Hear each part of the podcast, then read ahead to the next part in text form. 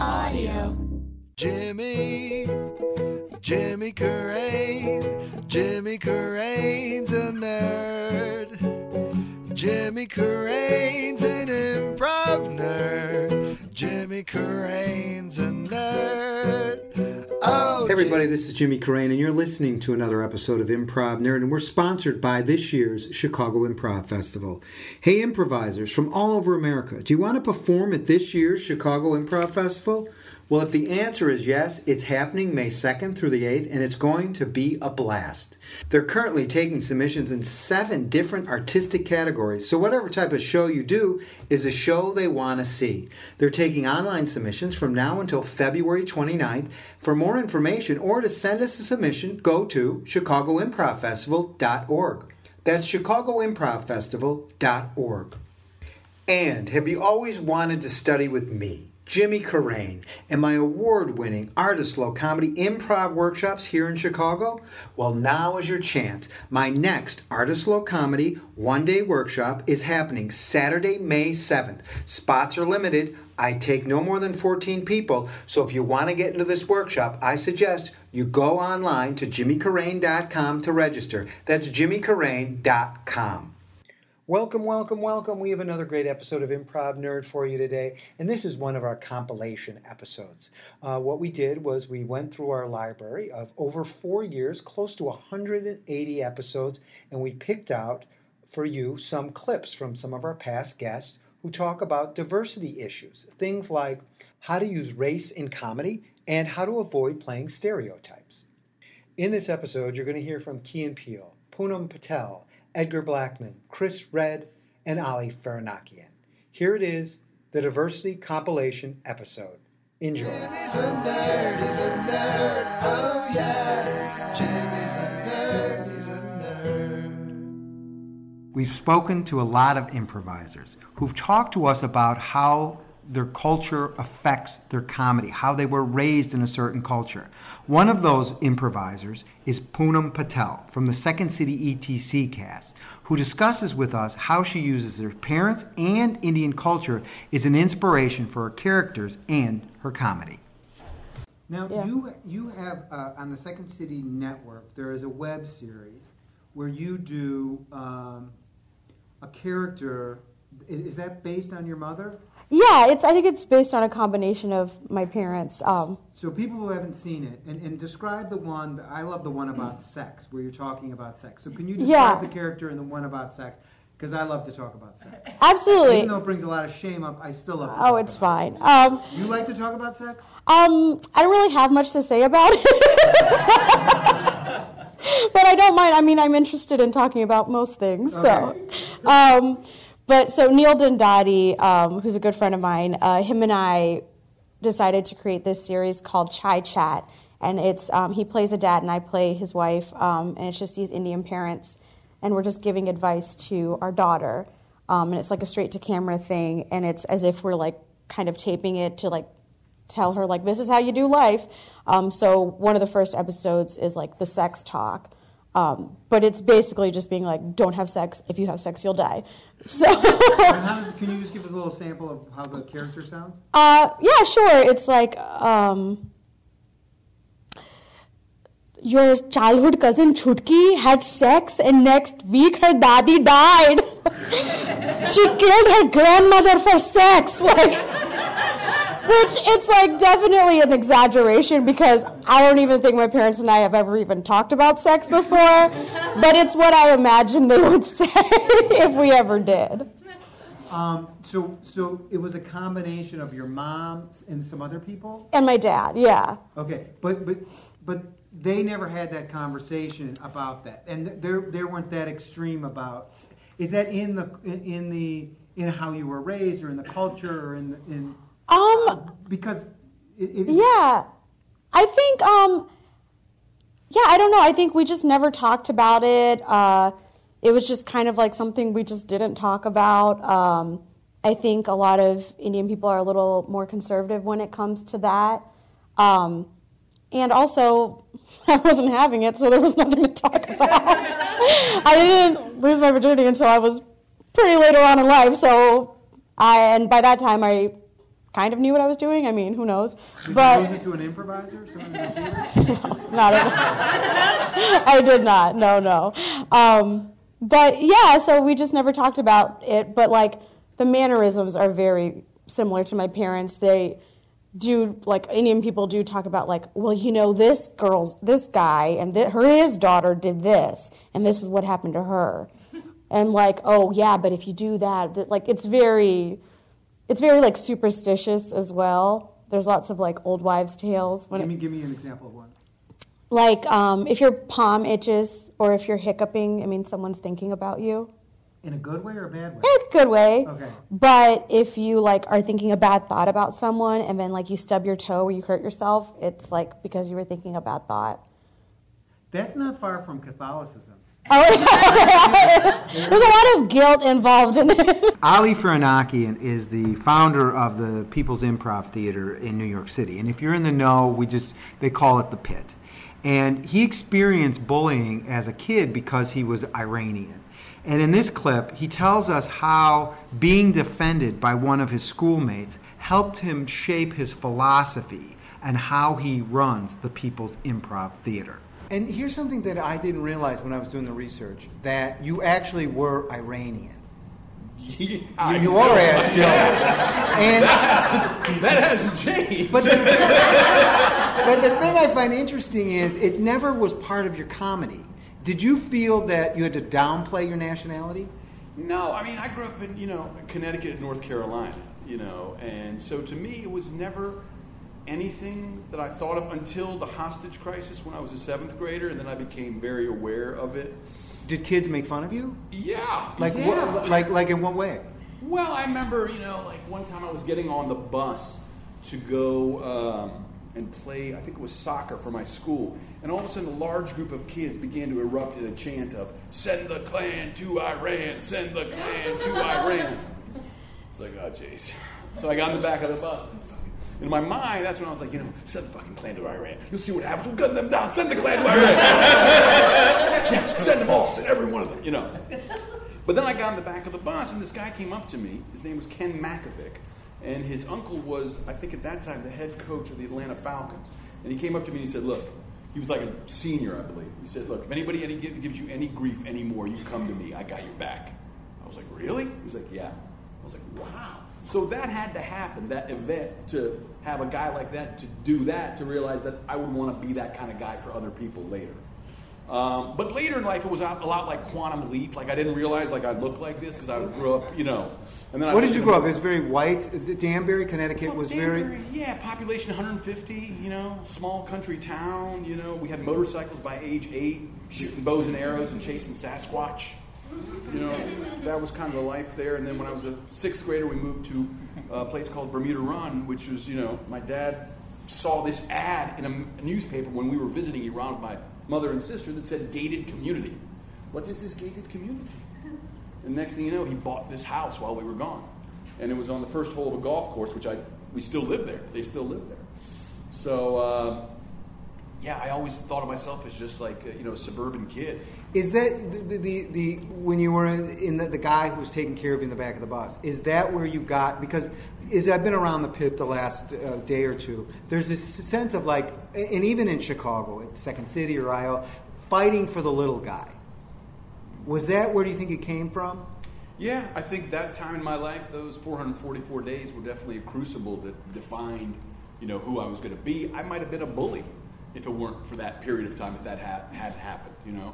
Because Iran was definitely on the way at that point to becoming one of the cool ethnicities, like, you know, Irish or Italian, you know. Um, I remember going to Washington, D.C. on a class trip in uh, like third grade. We. Uh, sold light bulbs to go to Washington D.C. That's another. That's a different story. But um, and we were taking a, a tour around D.C. and the, the bus driver said, "And on your right is the Iranian embassy, considered by many to be the most beautiful embassies in Washington D.C." And everyone was like, "Ali's from Iran. Ali's from Iran."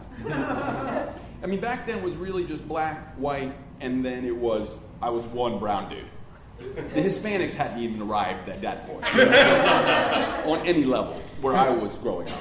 Well, Keegan Michael Key and Jordan Peele of Comedy Central's Key and Peele, and we all know these guys, and that that, that show is just amazing, and uh, just picked up two Emmy nominations. Uh, they talk to us about being biracial in both comedy and growing up, so in life in general. Uh, they also talk about how President Obama, being elected, uh, allowed them to perform more biracial orientated material. Now, you have been said that, that this show couldn't have got made a couple years ago. Mm-hmm. Why? Well, the big thing is Obama, I think, Uh-huh. you know, and I think that, you know, as actors, Keegan and I being biracial, that we we've noticed firsthand the uh, perception of African Americans in, in Hollywood. Mm-hmm. We you know we go out for the same sort of roles all the time. You know, doing the Obama bits and the uh, being able to capitalize on that was a huge selling point to Comedy Central. But I think that the the Did world knows like more Obama? Is that did you? Oh, you know, we came in ready to tote that. Ready to Obama it. You know, that, that was, you know, clearly with the success that SNL had, of course, a few years ago the during the race. stuff. You know, Uh-huh. we just know it's it's just fertile ground for comedy. But the other thing is that you guys, it, it's a, it, it, uh, the biracial thing. Like, and I heard you say it's like for you, it's like been a coming out party for biracial. What prevented you to do more biracial material early on in your careers? Well, uh, for me, and we have slightly different experiences, uh, mainly because I think, you know, people meet me, uh, I'm a black guy. With Keegan, I think he probably gets more of the, que- you know, what are you? Where, are you, where are you from? You get that? People Oh, just- yeah. Yeah, okay. definitely, What, yeah. what, what do people say? People think I'm Middle Eastern. People, Okay. some people think I'm a very, very light-skinned Indian, as Okay. an East Indian. Okay. I've, I mean, I've gotten the gamut. I've gotten. I've had a person say, "You, you, you could be Sicilian," Mm-hmm. and I'm like, "Well, I, I guess, I, I guess, if you say so, I guess I could be. I, I'm not." Right. And then it'll make me go, feel better if you say Sicilian. All right. Yeah, that person, you know, please. Yeah. Sicilian, I'm Sicilian. yeah. But I've gotten, I mean, uh, there's a, you know, in our estimation, and certainly from my own life experience, there's a more, there's a more amorphous phenomenon taking place here. Yeah. With Jordan, you just get Well, it, it, it's it's assumed that I'm you know yeah 100 percent black, Right. And that uh, that's you know been something that uh, in many situations feels like it works to my favor. You know, it's a le- it's a it's not confusing,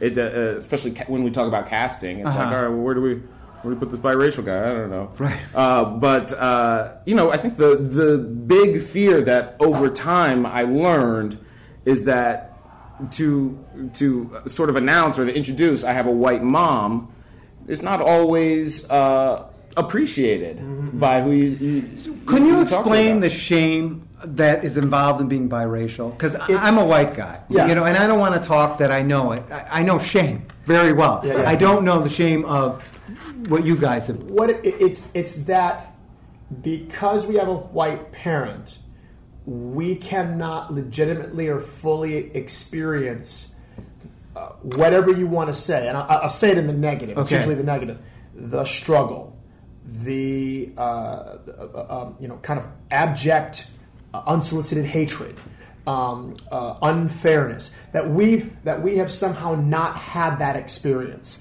or that we're not capable of having that experience because of fifty percent of our DNA, and and and then at the same time we will feel, or I can't speak for Jordan, but I think I do speak for Jordan. I'll feel a sense of shame that I like the gin blossoms more than I like Eric B. and Rakim. So that's what's right, Ben. We're going to go back to the '80s. here. Ben, Ben, the producer, Oh, the yes, producer. yeah. By the So way, racial lines aside, that is a shameful. shameful We'll edit But, you know- out Gin Blossoms. yeah, yeah. Uh, but but I mean that's why when I was in college, I clung to Lenny Kravitz. Uh, because here's an artist, or- and it's why, as a high schooler, I clung to Jimi Hendrix. Here's an African American man playing music I enjoy, um, and so I would feel a sense of shame about, oh, I'm supposed to like rap, I'm supposed to enjoy R and B, I'm not a good black person if I don't enjoy these things uh, as fully as I as, as other uh, people do. Now, I, I- is, is, I've known you for a while. This is the angriest I've ever seen. do, you, do you experience that? With, I mean, Well, I- it's, I great- wouldn't, uh, I- it's passionate. It's you know, passion. It's passion. Yeah, Uh-huh. he, he, he's had, when- But we've never had this conversation. We haven't. We've never had this conversation, and and, and I and I do feel passionately about this. Uh-huh. I don't. I don't. It, it goes back to my previous point. Why can't we? Uh, em, you can embrace one of two things if you feel so inclined. Either embrace that we're not a monolith and Uh-huh. that we're a, mo- that our culture is is a mosaic, Right. or embrace that there's a larger thing that exists in the universe just known as homo sapiens Mm-hmm. and how we should interact with each other period um, to pick your poison I- I- you know but th- that that to me that's why I've, I've always been a great admirer of the the silent masters Mm-hmm. i'm a huge burt williams fan because of the merit of what burt williams did as a performer he happened to be african american Mm-hmm. now that, that shame makes me also say Whew, it's good that I like Burt Williams. That makes me a little bit more legitimate. Why? I don't. I guess what I don't comprehend, Jimmy, is what the threat is. What's the threat if I like rock and roll, or more African Americans liked rock? And, well, I don't understand what the threat is.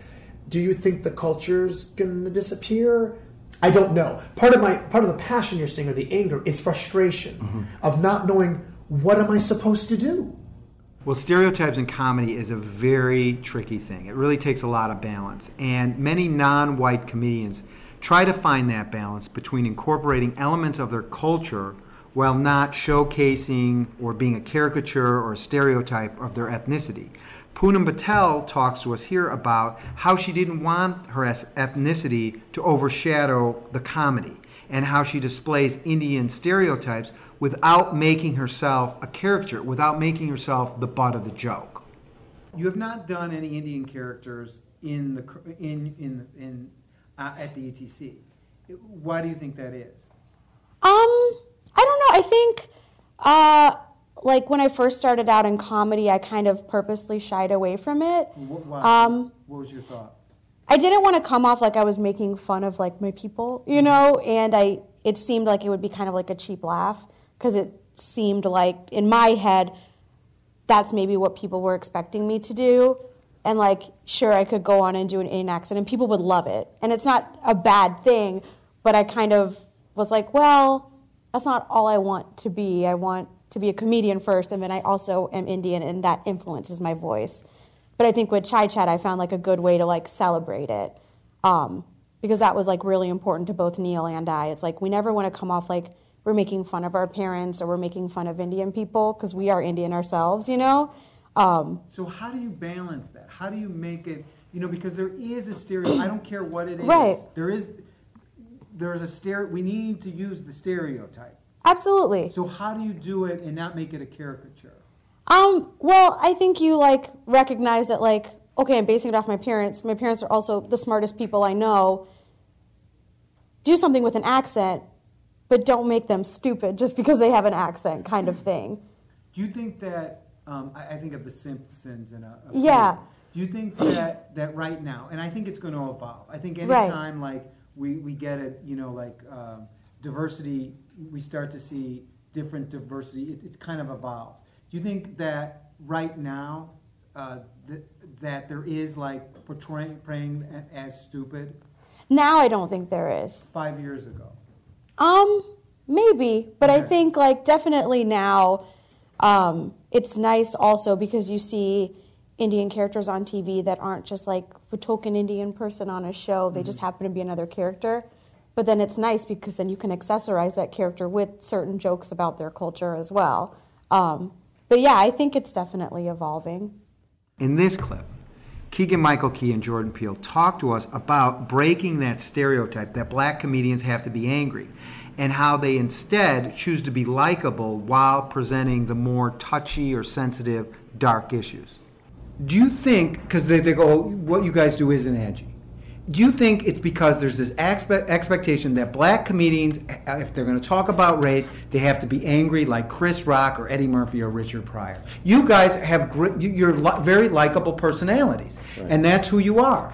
Do you think there's an expectation like they've got to be angry? I've, I've known your, your work for a long time. You've never been angry. Well, you know the thing about the edge, it's, it's it really is in the, the eye of the beholder. Uh-huh. I find it kind of ironic that we get criticized as being, uh, you know, toothless or edgy in some ways, but then they're the same people who are offended by our material.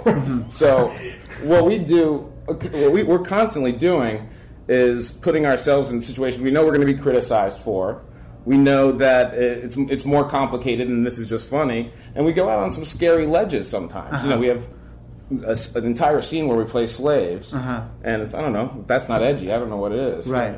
I mean, who who does that? But I saw that sketch, and and, and it's not what I, I don't. It's not what like people are expecting from black comedians. Do you think that are talking about race? you're not right. coming out there. You're you're both very good actors, and you and there's this likability, and it's a it's a very well acted sketch. And I think that's how I define our edge. We, we like to do something that's different than what's expected of us. Um, and we like to, you know, we like to prove that, uh, as Keegan, uh, you know, puts it so well, black, you know, black people, not a monolith. There's all sorts of different people. And anytime you begin to, you know, generalize or, you know, lump all of us together and say, uh, uh, you know, for any reason, to say that, you know, yeah, you, you can never make fun of black people or they can never be the butt of a joke, you know, it just starts getting problematic. I think, like you know, when you think about Chris Rock, Chris Rock has has forayed into that place where Uh-huh. he said, you know, it's uh, he's saying, um, people say, uh, oh, this dude is just acting like a nigga, Uh-huh. and Chris Rock like he's not acting like a nigga, he's acting stupid. Mm-hmm. It wouldn't matter if he was Chinese. If he was Icelandic, if he was fucking from Austria, or if he was from if he, if he was from the Bronx, he's acting stupid. Come on, black people. The black people will say, we got to respect our brothers and sisters. Are the same people that say, why are you acting niggerish? Why are you saying that stupid behavior or ig- human ignorant behavior is not black behavior? It's human ignorant behavior. Do you know what I mean? Uh-huh. So I think what we try to, what we do very often is we try to, I mean, the, the, the limb, you want edge. Here's the edge. The edge is stop acting like victims, black people. Stop acting like victims. Oh, you just saying we're supposed to get over it? A little bit. Let's start getting over it. And then that, that same black person may say to me, but you light skinned, it. so fuck you. Because you ain't got it hard. I ain't got it hard. You're giving me shit right now. You, you know what I mean? Mm-hmm. So the fact that that's the, to me, that's the new edge. If Obama's the president, the new edge is be accountable. That's the new edge. You, you, you know what I mean? It's like, how many more scenes do we need to see? Richard Pryor did it perfectly the first time. How many more scenes do we need to see about black people getting over on white people? Mm-hmm. I get it. I get it. Yeah. That's wish fulfillment.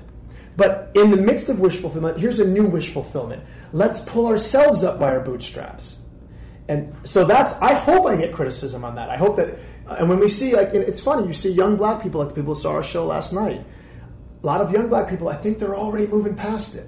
Now, this Trayvon thing is the most horrible hiccup possible. Mm-hmm. But I think young people are noticing that they still have to be wary.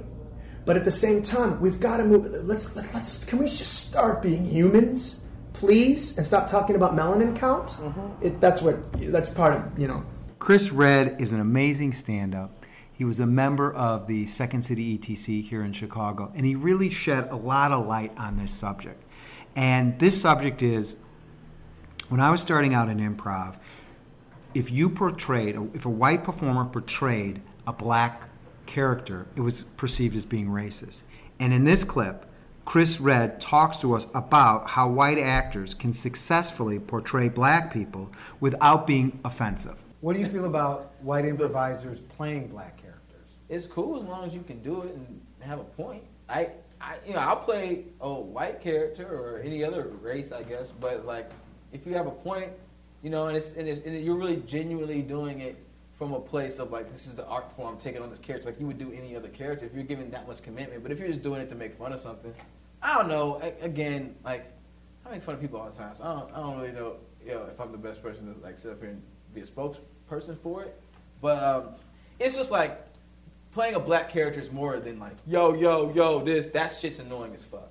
You know what I mean? Like, like we don't all walk around like Muppets and just like you know what I mean, do this shit and all that shit, or like the Cleveland show neck thing. Like I hate that type of shit. You know, uh, it's just it's just like there's stereotypes to everything. So if you're gonna play a black character, play him. Play him the way Robbie Downey Jr. played him. Make it funny as hell. you know what I mean? And like Tropic commit- Thunder. Yeah, and commit to it. And you weren't offended by that at all. No, not at all. I thought that was hilarious. But there's some, but but there's some black comics that will be offended by that. There's right? gonna be black people, any people offended with anything ever, right? There's always gonna be somebody offended by something. except Tyler Perry. Uh, nah, I, Tyler Perry is too rich to give a fuck about any of y'all. uh, I'm sure things offend him, you know, because he got into it with Spike Lee. That's a whole other podcast. But, um, but you you know, when we're talking about uh, militant or even like just strong black people who have opinions about race and, are, and, and like want things to change, they're going to be sensitive to a lot of different things. Well, as you know, the N word is a very sensitive word, and Chris Redd uh, gives us this great explanation and really his policy on using the N word and his attitudes towards white performers also using that word on stage. What do you you use the N word? Uh, uh, what is your feeling about using the N word on stage? I'm, I'm not gonna get fair Farrakhan about it. Um, for me, it's uh, it's a word that I use, I do use, and In your life, in, in my in my life, yeah. okay. Um, because it's been habit for so long, and I'll eventually like get to a point where I'm, I don't want to use it anymore. But right now, I just I just do, and it's and it's like um, none of this is. I mean, people are gonna disagree all all day with what I'm, what I'm about to say, but I feel like yes, people who know they shouldn't say that word should not say that word to to certain people unless they want a certain outcome, and that's it. But I, am I gonna police people for saying it? No. Do I expect that? Do I know that people of all races say it? Yeah, I know that. Um, and and I respect I respect uh, uh, people more that don't say it, and even and in but in scenes in like on the stage, depending on the context and how things go, if I might get you to try to say it like that, that might be a game for me, especially if I know that you don't. Like as a person, as How would you have felt if I would have said it?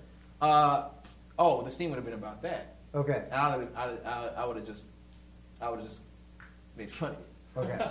Um, it was a fun way, but also like, hey, I don't like that. Unless it was like a legitimate. I've seen some. I've seen some scenes where it's been legitimately used in a way that was smart, and it's like if you have a point about it, then that's cool. If it's just like a, a shock value thing, I don't respect it. You've seen it with white performers.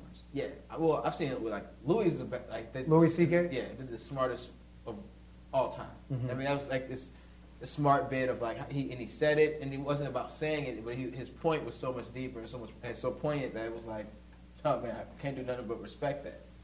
But if you just like, I've I've seen stand-ups uh, when I would go into like a set, and they'll be in the middle of the set where there's like no like black people in the audience, and just say just say it, and it brings nothing to the joke. It's like nothing to like the point of what he's trying Or just saying it for shock value, basically.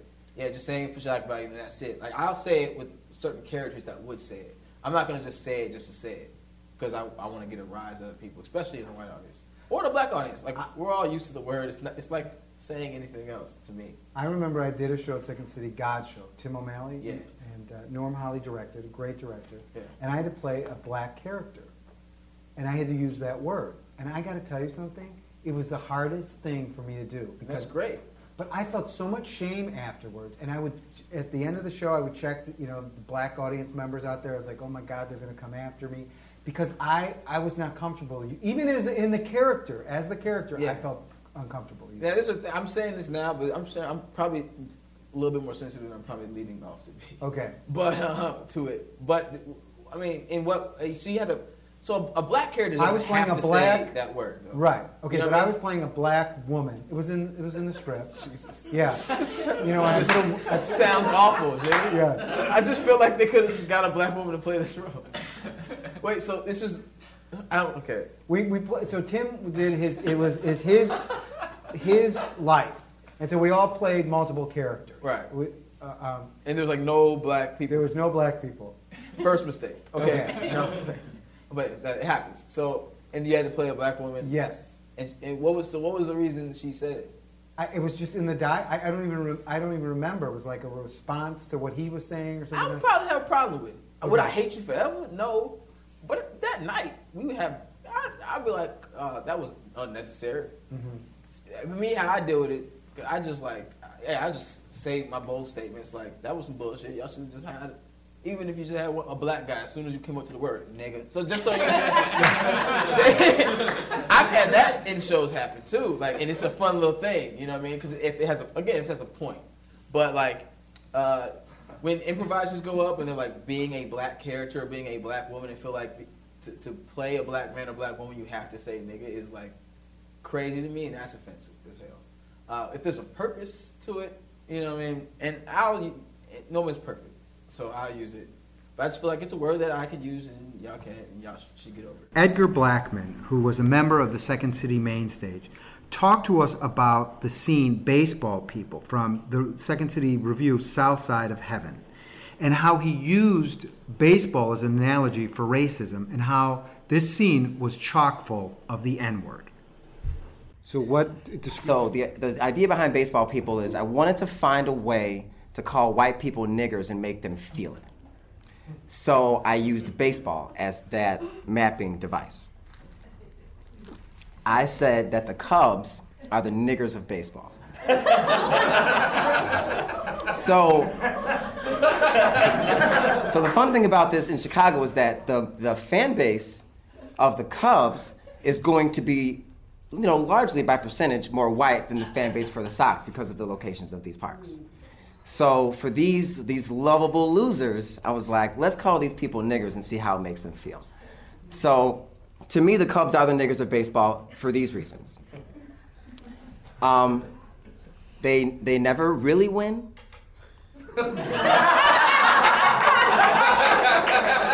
Um, everyone loves to hang out with them, even though you may not be a real Cubs fan. Um, and if and if they did win, if they did win, we would all fucking be at that party. But if you were from another city and the Cubs beat you in the World Series, you'd be like, I can't believe we lost to the fucking Cubs. and that's how I think that people feel about Barack Obama. They're like, this nigga went and won the fucking. I can't believe it. And they have tried to call that man a nigger in every way without saying it from the beginning of his run for presidency to the even to this very single day. They're like the, the fact that I when we did when we did the last show, I had a woman yell at me from the audience, "You're not an American," as I was doing a Barack Obama impression. I was like, for the fact that that even became the president, the president of the United States had to show us his motherfucking birth certificate. To me, is an absolute insanity. So I we wrote this scene where the Cubs and the Sox, these two. Um, I come in and and Sam Richardson is my brother. Now, Sam is black. Just Sam is also black, back. yes. Which is great because there's no way I can do this scene if Sam's not there. Why? Because then it becomes one black man in a room full of white men doing this thing. It's like three on one. What it allows me to do is be the character that says, "Y'all the nigga base, nigga kill, nigga kill yourself." I call Tim Mason a nigger in that scene. Um, and Tim is this Tim is tall, like white Dave and you can't- Matthews Band, Right, like, yeah. couldn't be couldn't be more Irish. You know what I mean? Like he's so beautiful. He's such a You great just man. called me the N word. Yes, Yeah. and he's so sweet about it. So there's that. There's that energy. There's Tim Robinson, who's like, uh, can't we all just not fight and say these words? And then there's and then Sam, who is going. Sam is going to play your more um, mainstream African American man. He's going to play an educated African American man. He's going to essentially play us. He's playing myself, and he's playing himself. I am playing this other black dude that I now get to do because I'm not I'm now not just this one thug black dude in a sea full of white men. There gets to be two black perspectives in this scene. One of which is mine and one of which is Sam's, which protects me to say the things that I want to say. So kudos to Sam. Did you get any pressure? I mean, because Second City, it's a lot of white tourists that go there. Mm-hmm. Did you get any pressure from management or the director, Not or once. What about people afterwards? saying- Mm-mm. I think people want to be challenged. I think that we are afraid to do it to them. Now, let me tell you something that I did, and I feel a little shame about this. But Norm was directing a show I was in. It was called God Show, Okay. Uh, Tim O'Malley, who was a teacher of yours. It was Absolutely. about his. I've seen the show. You saw, you saw the show? Yes, sir. Did, did you see me in the show or not? I think Gelman was playing your part that night. Okay. So there's a part where I have to come out as a character that Tim was in rehab, and it's a black character. So I'm a mm-hmm. white guy playing a black character, and I have to say the N word. Mm-hmm. And every time I It would was get, definitely Gelman who played your part. Okay, great. So every every every time I would I get off stage and I would feel, you know, and it, it got laughs and whatever. I would feel a bit ashamed. Mm-hmm. What's your, what's your feeling on that? I mean, you're a white man, dude. I don't know. I don't know if there's a way for you to say nigger and feel, especially especially portraying a black man. Mm-hmm. There's no way for you. I don't know how you could do that and not feel a little bad, right? I, I felt ter- when I would get off Like, stage and I would see uh, black people in the audience. I would just I would just I, I wanted to avoid them because I thought they would confront me. I say faggot in the show we're doing right now, and I say it for a purpose. I'm not playing, but if I if I was if I was playing a gay man and I had to say that word a lot, like in a show, if that was the part I was playing, I think saying that word a lot makes me feel uncomfortable. The reason I say it in the show that we're doing right now is because I know that that word makes people feel uncomfortable, and I want them to feel uncomfortable when I say it. So the line is you, you, we can never really figure out this line, can we? Hmm. I think if you you you make it funny enough, you could probably shit on a person's face and get away with it. For lack of a more elegant way of saying it. There is going to be a lot of people that listen to this podcast, and they're they're that, they're going to be doing that in, in improv. I heard Edgar. Edgar said, "Yeah." Or Either that, or I'm making an exercise in my classes. Though Key and Peele is now a critic and fan favorite, when it first started out, before people caught on to their style of humor, some critics thought they were making black people the butt of the jokes. Here they explain to us their comedic philosophy. So here's the thing, because you guys, the, I love the show. It's gotten great reviews, but it also hasn't got. It's gotten some criticism, and I want to float this theory to you guys. The Huffington Post said that you make uh, black people the butt of the jokes. Okay. Now, do you take that as a compliment, or do you feel you have to defend it? you know, I, we don't take it as a. con- I I feel that we have to defend it, and, and and and here's the first thing we'd say, and this is something that Jordan has uttered in the past. What would you have us do? And and and as and as we try to answer that question, there's actually a rebuttal, another uh-huh. HuffPost rebuttal that said.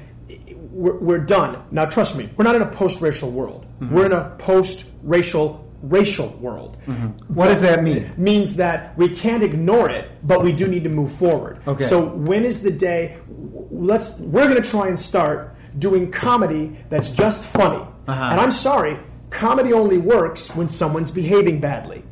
We happen to have melanin in our skin. Mm-hmm. So if we're behaving badly for a comic effect to move a scene forward, and we're black, then so be it. Mm-hmm. That's your baggage, sir. And I think when it comes to uh, the guy uh, who wrote the rebuttal, he actually said, he said, we're moving past that always uplifting.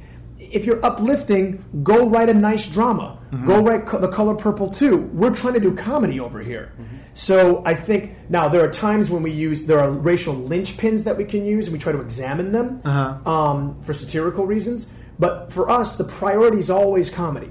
It's always making it. What's the kernel that makes it funny first?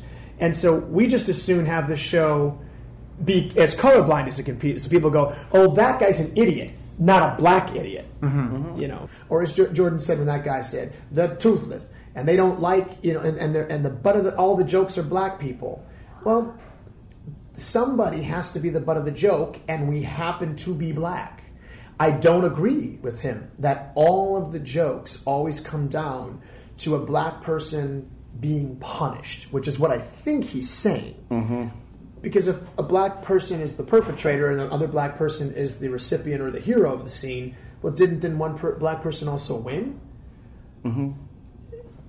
I mean, and, you know, the real thing is anybody who, uh, the vast majority of people who I think object to comedy about a group are of that group and would laugh on the, uh, at the expense of another group. Yeah. So I, I, Yeah. I, I tend to not give too much legitimacy to. Uh, maybe this is a maybe I need to work on this, but I don't, I don't give too too much legitimacy to people complaining about. Oh, now you this one pushed it too far, brother. I, I, I can tell you five jokes on other races I know will make you laugh. That, might that, be- are, that are beyond this. that are beyond this. But- that might be an assumption, but I. I But aren't you guys healing? I mean, first of all, you're saying I'm biracial. We're going to make fun of it on the Right. show because your point of view is very. Some sketches are very clear that it's coming from a biracial point of view. Mm-hmm. It's you're you're acknowledging the shame, which I think there's a lot of comedy in shame. Yes, Mm-hmm. absolutely. And, and I'm sure a lot of people in the biracial community is contacting you, right? They seem to enjoy the show. oh, and you know, and They feel now unfettered. Uh-huh. You know? Yes. Yeah. And I do feel like you know the the people who do have these problems. It's a first of all, I mean any any sketch show has you know has its critics. If, if it's successful, if you're pushing boundary, it has its critics. And I do feel like you know our our handfuls of critics out there, it, it, they're old fashioned. You know, they're not they're not they're, they're, that mentality I think will continue to die out. And where the kids are at right now is it's you can see you know we do these you know we do some live shows at colleges and stuff. You can see that the world is changing even from when we were uh, Just, there. just lots of things don't concern them. It's been great to see how over the years that the improv scene has become more diverse. Now, one comedian who had some great insights on this topic is Chris Redd. While he feels that improv is still not popular in the black community, he does acknowledge that the improv community has become more diverse over the years. Why isn't there more uh, black people in improv? I think it's be uh, institutions for one are are um, placed in parts of the city that just aren't heavily induced with a lot of black people. So like, and, and so we're not introduced to it as much. Like we have stand up, we know stand up. You know, we have stand up clubs all day. Everybody knows what stand up comedy is. Um, you, in, improv is not as uh, universally known where, where where we're from, so you have to travel to see it, or you have to like really dig to see it, and it's just, and it's also just not, uh, not so, it's not cool. It- it's not, it's getting cooler, most definitely. There's people who are like, when I first started though, like I was out, you know, on the south side doing jokes, and I was a ton doing stand up, and I would tell them about improv, and um, they would be like, no, you, you focus on stand up, just focus on stand up, like fuck that shit, you know. And then now they're all trying to come take classes. So it's so it's um yeah, I think it's just like the coolness of it, the accessibility. I mean, it's expensive to do and it doesn't pay, and um, and, and that that alone like marks off a lot of people. a lot of us in the city were struggling, man. So we, we got to make it. We, can't you can't do stuff and not get paid for it unless you like really have a true love for it. Unless you're introduced at a young age.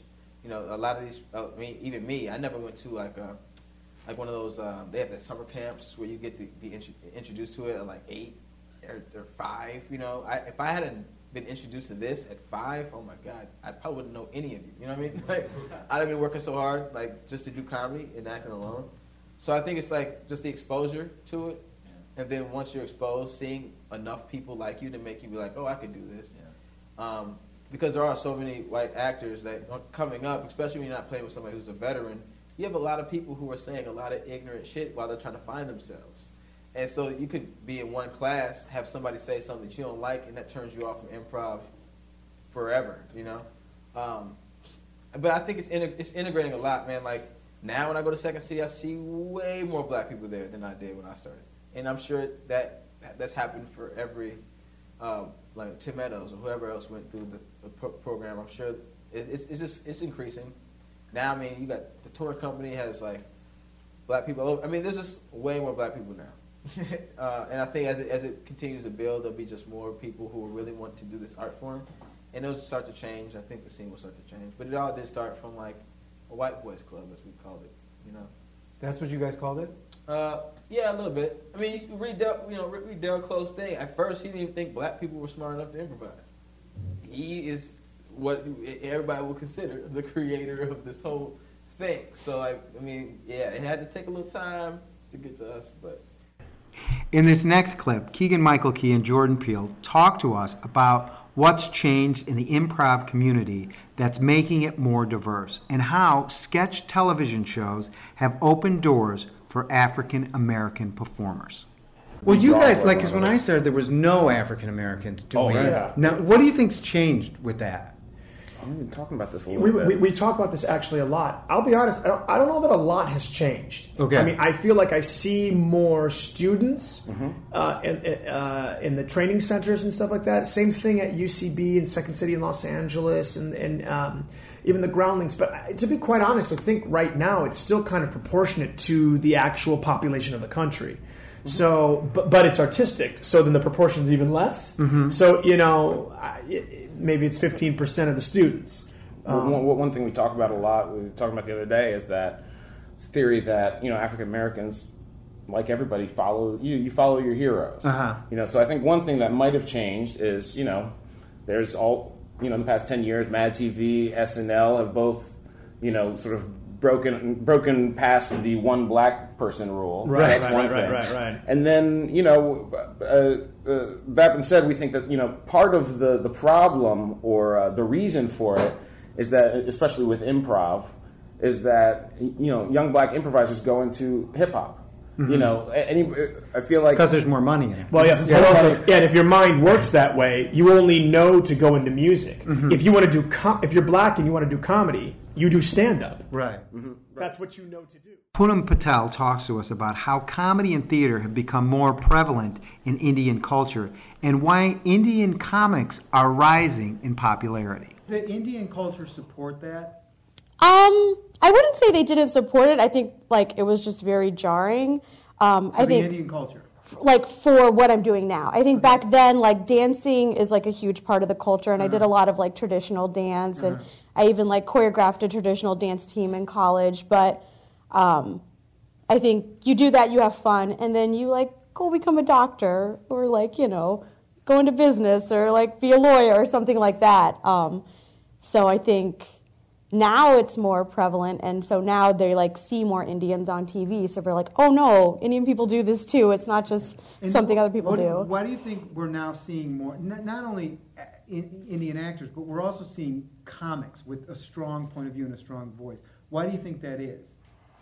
i don't know i think yeah i'm not really sure i guess it's just there's more out there and i think as this like first generation of indians grow up in america they're like coming more out of like the traditional roles that they thought maybe they were growing up with like kind of the plans maybe their families had for them they're kind of seeing other people go out of it so maybe they're inspired to as well and i mean indian people are really funny like my parents are the funniest people i know um, so yeah maybe they're just like seeing it more so they're realizing they could do it too And there you have it. Another episode of Improv Nerd is in the can, the compilation diversity episode. I'd like to thank our past guests, Key and Peele, Poonam Patel, Chris Redd, Ali Farahnakian, and Edgar Blackmon.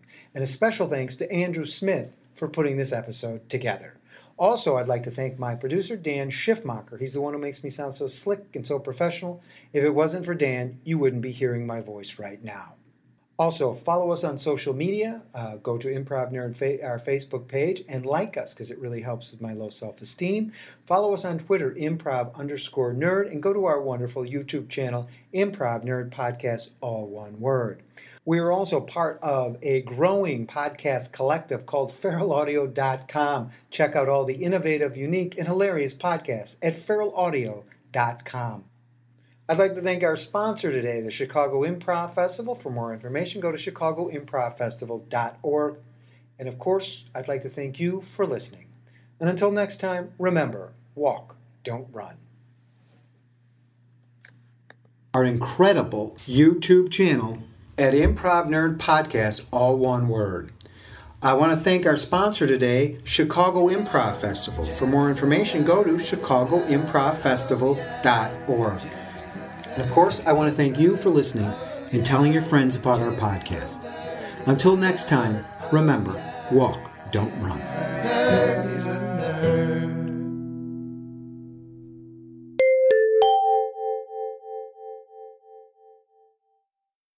Let's say uh, Seinfeld was, was on an island and he was blowing Boris Karloff. What would it, what would that be like? it might go something like this. Oh, Mr. Karloff, I loved you in Frankenstein, and I love giving you a blowjob. Why, Mr. Seinfeld, I love having you